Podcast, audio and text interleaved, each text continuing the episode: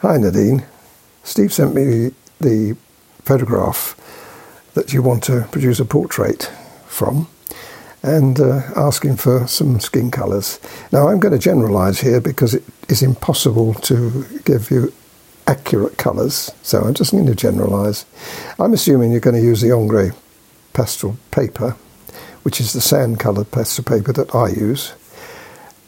If you're using anything else like Pastelmat, these colours would still apply, but you would need to use them in a different order. But anyway, let's look at the Ingres. I would use white. White is the most important colour because you've got to start the ball rolling and lighten the Ingres colour. Otherwise, you're going to end up the colour influence of tan will come or sand would come through. So you've got to do that. You've got to use the um, the white. Next colour I use usually is a 132. Now this is a pink.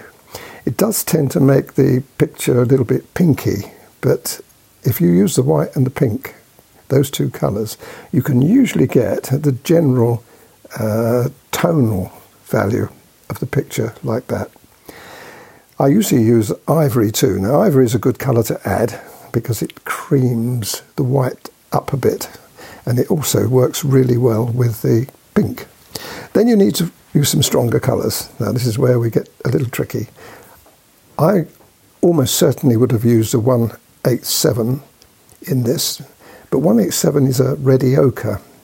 So you kind of got to work 187 together with the pinky tones to create the effect you've got there.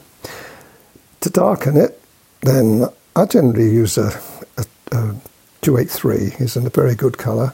You'll also need to use a few stronger pinks as well. Now these are just general colours. From there onwards, you'll just have to play it by ear. It depends on how it, how those colours are applied as to how you work your next colours out. My strong recommendation is to you to look at the portraits I've already done on the members site. I've done a lot of them, so I would watch them over again, and you'll see that I repeat the colours that I've already told you, but there'll be more. I hope this helps. Um, as far as the eyes is concerned, well, you've got no indication at all as to what the eye colours are. So one of the problems with portraits, if you haven't got a really good reference picture, they just are dark. Now you would probably know what the colours of the eye are.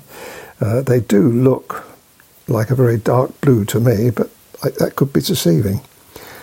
But uh, that's the only difficulty I think you're going to have with this. Otherwise, it's, it's pretty. It's a pretty straightforward uh, colour tone. You haven't got too many dark shadows, which can cause a problem.